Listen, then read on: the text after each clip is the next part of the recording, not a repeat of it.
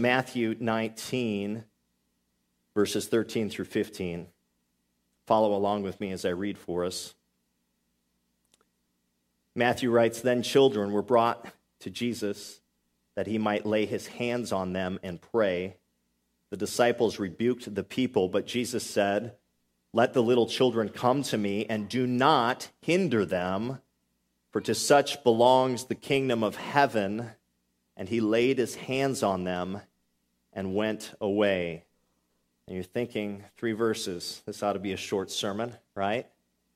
Well, the message is simple, yet it is very, very profound and worthy of our attention. And uh, as we kind of move through this text, if you're, if you're a note taker, uh, then here's the outline. We're going to notice three movements that reveal Jesus' love for children. Three movements that reveal Jesus' love for children. So, so what are these? Well, first, we're going to begin with a people's initiative to bless children. A people's initiative to bless children. Uh, notice in verse 13, the text doesn't actually say who's bringing the children to Jesus. It's not specific, it's an undefined group, but I think it's safe to say that uh, most of these would have been parents. I mean, it would seem kind of odd if it weren't, right? That people just grabbing other parents' children. Uh, you know, that's known as kidnapping today. Uh, but, you know, maybe the crowd is just so big and there's so many people around Jesus that you have parents that are handing their kids to others who are closer to Jesus and maybe would have had easier access to him. We're not sure. In any case, here's what I definitely want us to appreciate about the initiative of these people. First, we have to appreciate how they are definitely showing the right effort, right? I think it's always kind of helpful to try and just put yourself in the shoes of those that are around Jesus. Uh, and that, I, I take it most of you have been to a big sporting event or activity. Maybe you've been to the circus, maybe you've been to a hockey game, right? But of course, there can be a lot of challenges when you are in and among a crowd. And I just have to imagine that uh, as parents are with their children, all of the inconveniences they would have had to overcome. Of course, you've got the inconvenience of noise, you have things you don't want your kids touching, you have people that are pushing up against each other. And of course, there's always the fear in the back of your mind that you're going to take your eyes off of your child, and then a moment later, they're just going to be gone in the midst of the crowd, right? It's possible the parents would have experienced some of the same concerns, people all over the place. And frankly, they may have woke up that day wondering if they'd even be able to get to Jesus. At this point, keep in mind that we are uh, approximately at least halfway through the ministry of Jesus. Uh, he is now entering the area of Judea, and there are crowds swarming him. Uh, people are very aware that there is a, a mighty healer, and many are saying of this man that he just might be the Messiah. So everybody is coming to check out Jesus. Everybody wants to be close to him. So I imagine the parents having to figure out some, you know, sort of a strategy. You know, how are we going to get close? So this moment, right? There's inconvenience uh, there's discomfort. It's fraught with some challenges, some unknowns, but here they are, anyways, right?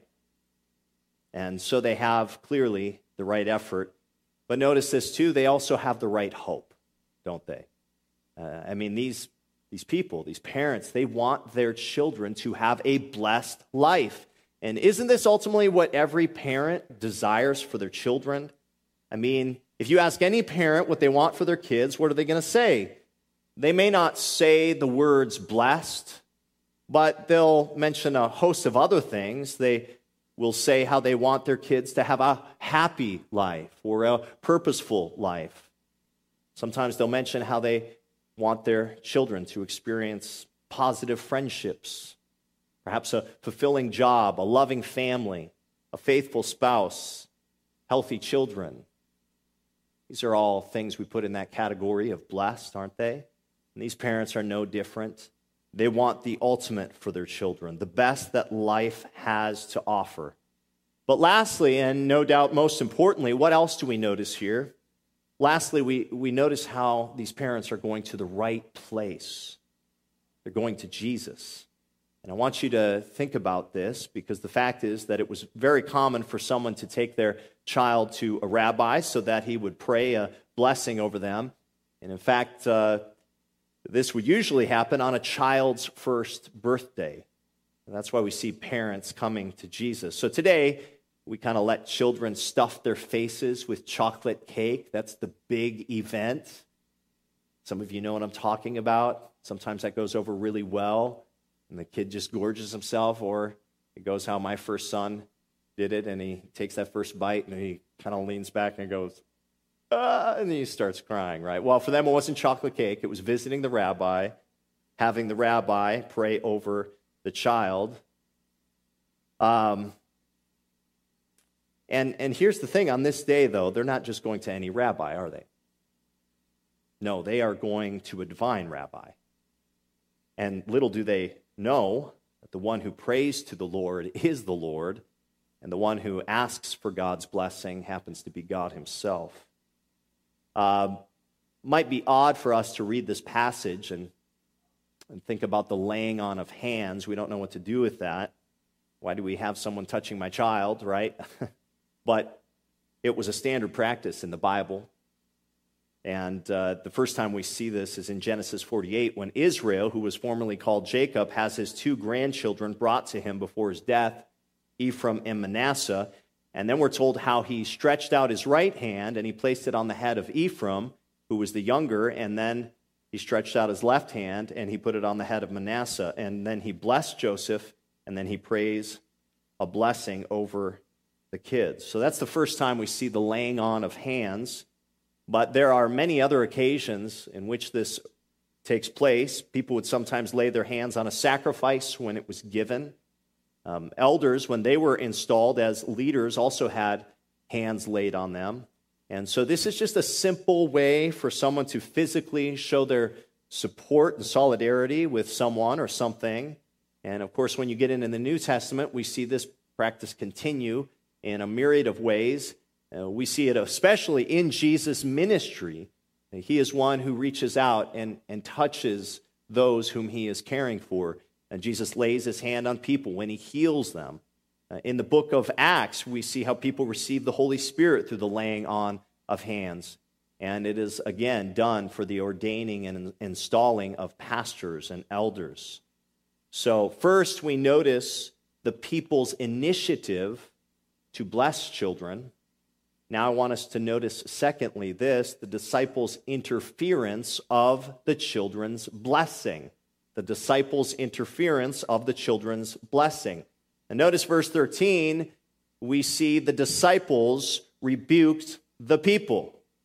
Now, you probably already can comprehend this, but a rebuke is not exactly a gentle or soft word. No, we're talking about a sharp word of disapproval, a firm word of correction. And so I just imagine the disciples saying something like this like, What are you doing? I'm sorry, but we can't have Jesus seeing your child today. He is far too busy for that. I mean, don't you realize that he's got many things to do?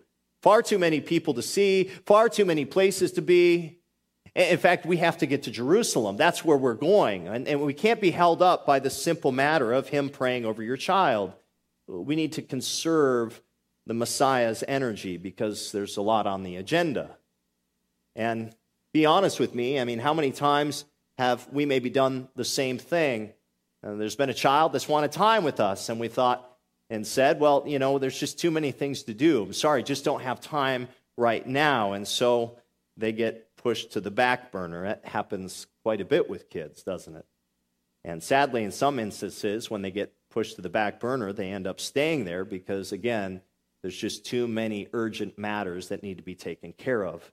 And, friends, that would have been true in Jesus' day, because it would have been a day in which child were to be seen but not heard. Children didn't have rights. Today we talk about children having rights. They didn't have any rights in Jesus' day, they only had potential. And that's not to say they weren't loved, they were, because people rightly viewed children as a blessing from the Lord. They understood that children were a heritage from the Lord, the fruit of the womb, a reward, as Psalm 127 says.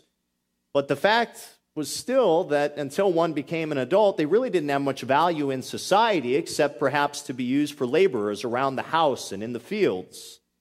And clearly, the disciples, I think, shared that perspective. Sorry, people. Jesus just doesn't have time for your dirty kids and their runny noses. Got a few important matters to attend to. So we see here the disciples' interference of the children's blessing and now, thirdly, we need to notice this. Thirdly, we notice the Savior's insistence on blessing the children. The Savior's insistence on blessing the children. Look at verse 14. But Jesus said, Let the children come to me and do not hinder them. Stop disturbing them. Stop preventing them from coming to me. Stop what you're doing, disciples, Jesus says. His statement is emphatic. He says both positively, permit or let the children come, and negatively, do not forbid them to come. He hardly could be more firm in his resolve to welcome children into his presence and bless them. He insists on it. And if you think this was a dispassionate word, you'd be wrong because Mark 10 14 says this, but when Jesus saw what was happening, he was indignant. So Mark sheds some interesting light on this passage. Jesus was actually angry with the disciples. I want you to just kind of put that in your thoughts. What a thought that God can both love us and be upset with us all at the same time. How many times do we forget that? How many times do we connect our performance with what God thinks about us?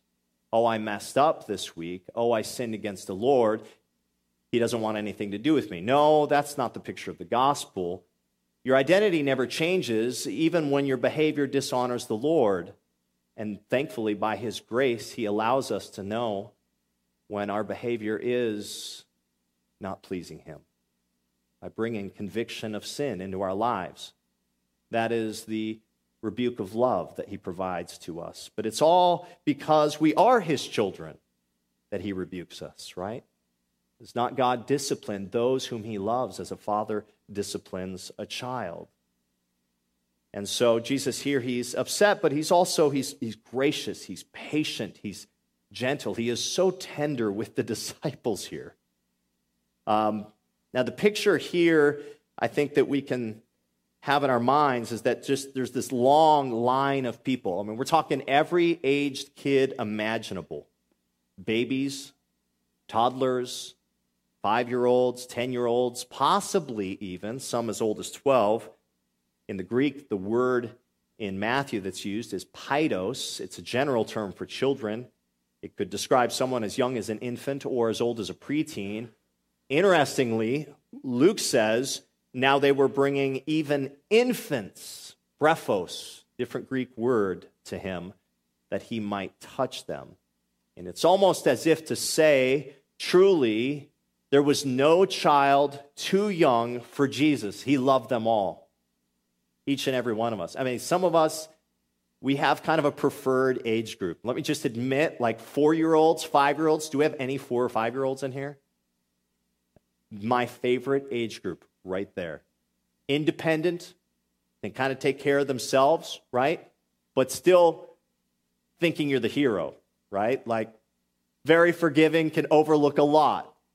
Babies, especially if you're a guy, you see men around a baby, right? And they're like, I don't know what to do with this thing. And ladies will be like, hey, you want to hold it? And they're like, hmm, I'll pass. right? But Jesus, he was he was a guy that loved every age group. I just see him taking infants in his arm without fear. You would have thought he was a mother with the tenderness that he would hold a child. So much love for them. And that was true of every single age group. And, uh, you know, this was true.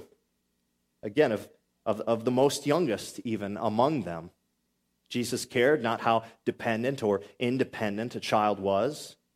He cared not the level of their function or the form of their body. He loved each and every one of them. And the disciples are no doubt sincere in their intentions, right? I think we can understand they're trying to protect Jesus. Their actions are clearly wrong and completely out of bounds. And at this point, it's clear then that they still don't fully get Jesus, do they? Jesus loves children, even children. And since whatever Jesus loves, God loves, we can also say it like this that God loves children. And I want you to just think about how this is expanding the disciples' understanding of Jesus. Now, the fact is that the disciples have already learned a lot about the character of Jesus. Uh, they've learned a lot about his compassion. Uh, they have seen how he loves lepers, how he loves women, how he cares for Gentiles, Jews, centurions, servants, you name it. If you read through the gospel, of Matthew, by the time you get to 19, chapter 19, you've seen Jesus care for people in all these different ways. And so he loves people regardless of their gender or their nationality or their social status or their physical and spiritual condition. But here we discover something else about Jesus. And what is that? That he also loves people no matter their stage of development. And what is a reason that he provides that he loves children? Look at verse 15. He says, For to such belongs the kingdom of heaven. For to such belongs the kingdom of heaven. Now, I want to explain this statement for a moment because keep in mind what Jesus is not saying. He's not saying that these children possess eternal life and are part of his covenant community. now, that might seem like an odd distinction to make, and you're thinking, Pastor, why would you even say that, right? But that's because, shockingly, Uh, this particular statement has become a significant proof text that babies should be baptized since they are part of God's covenant community, believe it or not. And in fact, one person has even said of this passage that when it comes to the debate of whether to baptize a child or not, that this passage settles the matter almost single handedly.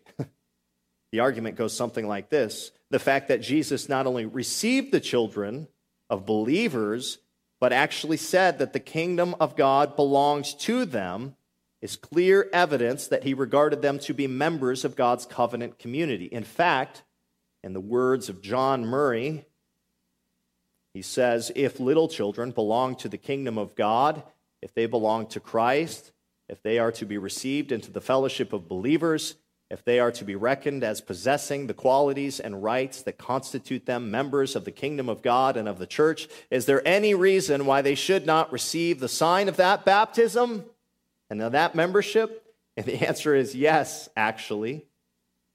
And I would provide at least two reasons why one shouldn't baptize their child on the basis of this particular passage. First of all, we don't even know if these children were genuine believers, nor do we know if their parents were believers. We have no idea what the spiritual status is of those coming to Jesus. Um, the, the children weren't coming to Jesus because of their faith. Again, we don't. Again, we, do, we just don't know where the parents were either. But secondly, I'll also notice this Jesus does not say that the kingdom of God belongs to these children, but rather that the kingdom of God belongs to such as these. So the kingdom doesn't belong to these children themselves, but rather to any person who receives the kingdom like a child. And friends, this is no different than what Jesus has already taught about. If you back up in Matthew 18, I want you to look at verses 3 and 4, and you'll remember that there's this moment where the disciples are having this debate among themselves, and they're wondering, well, who is the greatest in the kingdom of heaven, right? Well, and what does Jesus do in this moment? We're told how he calls to himself a child and then he puts the child in the midst of him and the disciples. And then he says this Truly I say to you, unless you turn and become like children, you will never enter the kingdom of heaven. Whoever humbles himself like this child is the greatest in the kingdom of heaven. And so here we see that children are a lovely picture for us, aren't they? They are a glorious reminder that we need time and again of what it means to have salvation, of what is required. And what does it require? It requires that we entrust ourselves to Jesus Christ. And children don't kind of overly think things. They oftentimes don't even understand why they do things. But, you know, like I'm hanging out with my kids this last weekend, and we're at the lake, right? And my three year old daughter, Isla, is at the end of the dock, right? And I mean, she hardly even gives me a warning before she just launches herself off the dock, right? And what's going through her mind? I'm sure there were a number of things. But you know what wasn't going on in her mind? The thought that her dad might not catch her. That's just how a child acts. They just have this trust, this assurance. My parents going to take care of me. Friends, that is the kind of surrender that we are called to as individuals. That we just forget about ourselves so much that we just surrender all to Jesus. We throw everything that we have before Him. We depend on Him for everything that we need, and we especially depend on Him for everything that we need as it pertains to salvation. And that's necessary. Absolutely necessary. Because what is the gospel? It's not what we are able to do for God, but what God has done for us.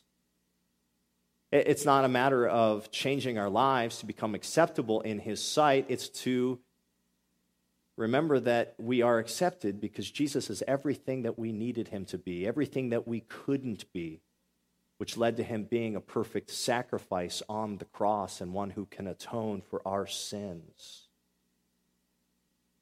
So that's the explanation of this text. And now I want to do some applications. So, the question we always want to ask after we study the Bible is this How should this passage change my life? So what? So, Jesus loves children, and we see that he blesses them. What does that mean for me? There could be a lot of application points I could give you this morning. We're going to zero in on two. Application point number one would be this Jesus loves children, and so must we. Jesus loves children, and so must we. You have likely heard this little song Jesus loves the little children. All the children of the world, red and yellow, black and white, they are precious in his sight. Jesus loves the little children of the world. How many of you have heard that song before? It's one of those songs that's, I don't know, tough to get out of your head, isn't it? But it is a great reminder that uh, we benefit from, isn't it? Jesus does love all the children of the world. And friends, we as a church need to remember that and continue championing, championing that message. Because here's what we see going on in the world around us we live in a culture of death. We live in a culture that cares very little for children. Frankly, a, a place where children are seen as burdens, perhaps even thieves, thieves of time, thieves of energy, money, hopes, dreams. Oftentimes, they are seen as obstacles obstacles to one's career, to one's success, to one's, and this is very big today, quality of life, and so many other things. You might hear people say, well, you know, two to three kids, you know, that's a good number for you, but don't have any more than that. Otherwise, you know, how can you give them everything that they should have? When you actually ask what they should have, it's interesting how much that definition changes from one person to the next. What does it take to raise a child? And What does God want us to do in caring for them? Does that mean we have to pay for their entire college? Hey, great if you can do that. Last time I checked, though, that wasn't a requirement according to Scripture. You have to make sure they're involved in every um, activity that there is in, in the school system. They have to be the greatest athlete in the world. Mm, again, check your Bibles. I don't think you're going to find any of that mentioned. So sad to see how the view of children is today, but certainly how we view, view children today is not anywhere near how God views them. From the moment that they are in the womb, the Bible is clear they are a blessing. They are a blessing.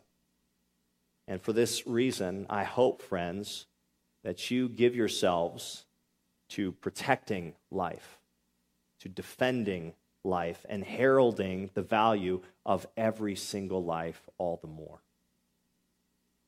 We are a pro life church because we have a pro life God. Every life a blessing. Second application I'd give you is this the greatest way that we could possibly love children is when we bring them to Jesus. The greatest way that we could love children is when we bring them to Jesus. So, again, think about these parents. They want their children to have a blessed life.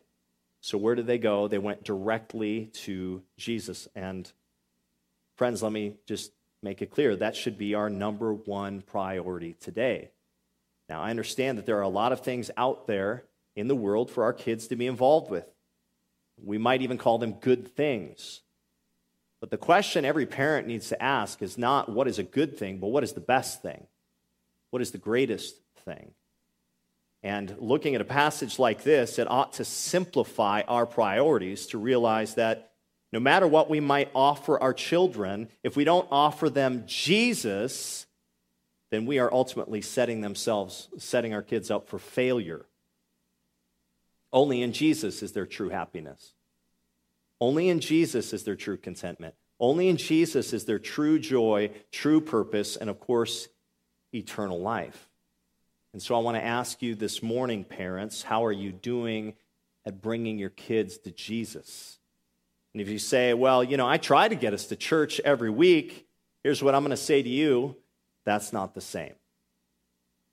I, I, didn't, I didn't say, How are you doing at bringing them to church? I said, How are you doing at bringing them to Jesus? And there is a clear difference. Now, that's not to say that I think church attendance is unimportant. Indeed, far from it. I think it's vital. I think it's a vital part of your own spiritual health and the spiritual health of your family. But I can tell you this I've met a lot of church kids that couldn't articulate the gospel at all. Yet they showed up to every Bible camp, they were present at every VBS week. And so here's what I'm ultimately saying How intentional are you at teaching your kids the gospel in the home? Are you having conversations with them about who God is, about what sin is, about who Jesus is, about what faith is. You can't assume these things with your kids. You can talk about all the statistics of kids walking away from the church at the end of the day as soon as they graduate from high school and having nothing more to do with it. Why? Why? But you have to wonder if at any point someone actually stopped to explain why the family did what it was doing why, why even bother going to church? Can we just admit, like, there's a whole lot of things out there in the world that can be quite pleasurable, quite enjoyable? I mean, you ever just wonder, like, man, it'd be kind of nice to sleep in on a Sunday morning? The week gets awfully busy. Why go to church? Well, because there's a supernatural God who has called us into an eternal rest through Jesus Christ, and we get the opportunity, we get the privilege to meet with Him. And so, friends, I hope that you are taking time to talk about Jesus with your kids in the home. And of course, this has always been the number one priority for God's people. It's why, going back even as far as Deuteronomy 6, uh, what did God tell Israel? Deuteronomy 6, verse 4 Hear, O Israel, the Lord our God, the Lord is one. You shall love the Lord your God with all your heart, with all your soul, with all your might. And these words that I command you today shall be on your heart. You shall teach them diligently to your children, and shall talk of them when you sit in your house, and when you walk by the way, and when you lie down, and when you rise. You shall bind them as a sign on your hand, and they shall be as frontlets between your eyes. You shall write them on the doorposts of your house and on your gates. You have times of family worship, times of sitting down and discussing the Bible together.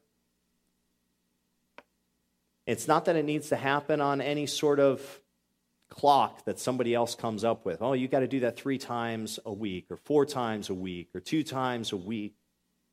The question is always the intentionality behind it. We live in North Dakota we got the opportunity to drive a lot of places, a lot of windshield time. How many of you take advantage of those moments to have a check in with your child? What they're thinking about, what they're listening to. Just the other night, I was convicted. I did, I did a good thing, but I did a thing that convicted myself. Uh, so every night when we tuck our kids in, we usually just ask them two questions. We ask them first, well, what's your favorite part of the day? And then we ask them, what's the hardest part of your day? And, uh, and so I just tucked my daughter Sierra in, and then I said, Tell me, what were the God thought moments of your day? And of course, she was very confused by the question, and rightly so, because I had never asked it before uh, at bedtime. I said, Well, tell me, were there any times today that you actually prayed to God? Were you maybe asked him for help in some way, you just told him about what was going on. And I would never have known this if she didn't share it, right? And I, I, if I hadn't asked the question, I wouldn't have learned this. But she said, Yeah, I talked to God when I was upset with, with Caden earlier today, her older brother, who's going to turn 14 in September. What we want to do is, in bringing our kids to Jesus, help them understand that there's a risen Lord who wants to be part of their everyday lives. Not just once a week does he want to be with them. He wants to be part of their comings and their goings, everywhere they go, everything they do, everything that they're part of. Jesus has something to say about it, and he wants to be brought into that. And ideally, husbands, let me just be clear, you should be leading this. Now, I trust that your wife is a godly woman. She might even know more about the Bible than you, but you are still called to lead your family. And in fact, I was given a reminder of this earlier in the week when I read a quote by John Bunyan where he spoke specifically about the father's need to be attentive to the evangelizing and discipling of his children. Listen to this. First, concerning the spiritual state of his family, he ought to be very diligent and cautious, doing his utmost both to increase faith where it is begun and to begin it where it is not. Therefore, he must diligently and frequently bring before his family the things of God from his holy word in accordance with what is suitable for each person. And then I love this last statement and let no man question his authority from the word of God for such a practice. What do the rhythms of your home look like, dear friend? And how are you doing at leading your children closer to Jesus? And now let me just push this in a little bit because this can apply to the whole church. We are a family in the church. Nothing is, I can just tell you by experience, nothing ministers to my heart more than when I see other people coming alongside my own children and asking them questions about how their walk with Jesus is. We are not called to do this alone. We are called to do this as a family. And so, sure, maybe you don't have kids of your own, but you have an incredible opportunity within the household of God to bring children to Jesus. And I hope you would take full advantage of that. Listen to Psalm 78. Listen to this. This is the pattern that we see again in the Old Testament. Give ear, O my people, to my teaching. Incline your ears to the words of my mouth. I will open my mouth in a parable. I will utter dark sayings from of old, things that we have heard and known that our fathers have told us. We will not hide them from their children, but tell to the coming generation the glorious deeds of the Lord and his might and the wonders that he has done. He established the testimony in Jacob and appointed a law in Israel, which he commanded our fathers to teach to their children, that the next generation might know them, the children yet unborn, and arise and tell them to their children, so that they should set their hope in God and not forget the works of God, but keep his commandments, and that they should not be like their fathers, a stubborn and rebellious generation, a generation whose heart was not steadfast, whose spirit was not faithful to God. Friends, the next generation needs to hear about Jesus. You, as a parent, need to tell them. You, as a friend, need to tell them. You, as a church, need to tell them. You, as a Christian, need to tell them. Let's go to the Lord of prayer. Gracious Lord, we thank you for your overwhelming compassion. We thank you that you have taken us and made us your children when we were extremely disobedient children. In fact, we were even worse than that. We were children of Satan. We were his offspring. We were willingly doing his will. And we were carrying out the lusts of our own hearts, Lord. And I pray that, Lord, you would help us to be so thankful for what you've done. Help us to hate sin this week. Help us to remember what it kept us from, most notably, a relationship with you. And I pray, Lord, give us the wisdom and the strength and the might to pass on your hope to the next generation.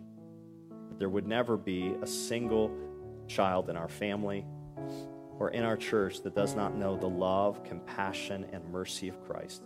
We pray this in Jesus' name. Amen.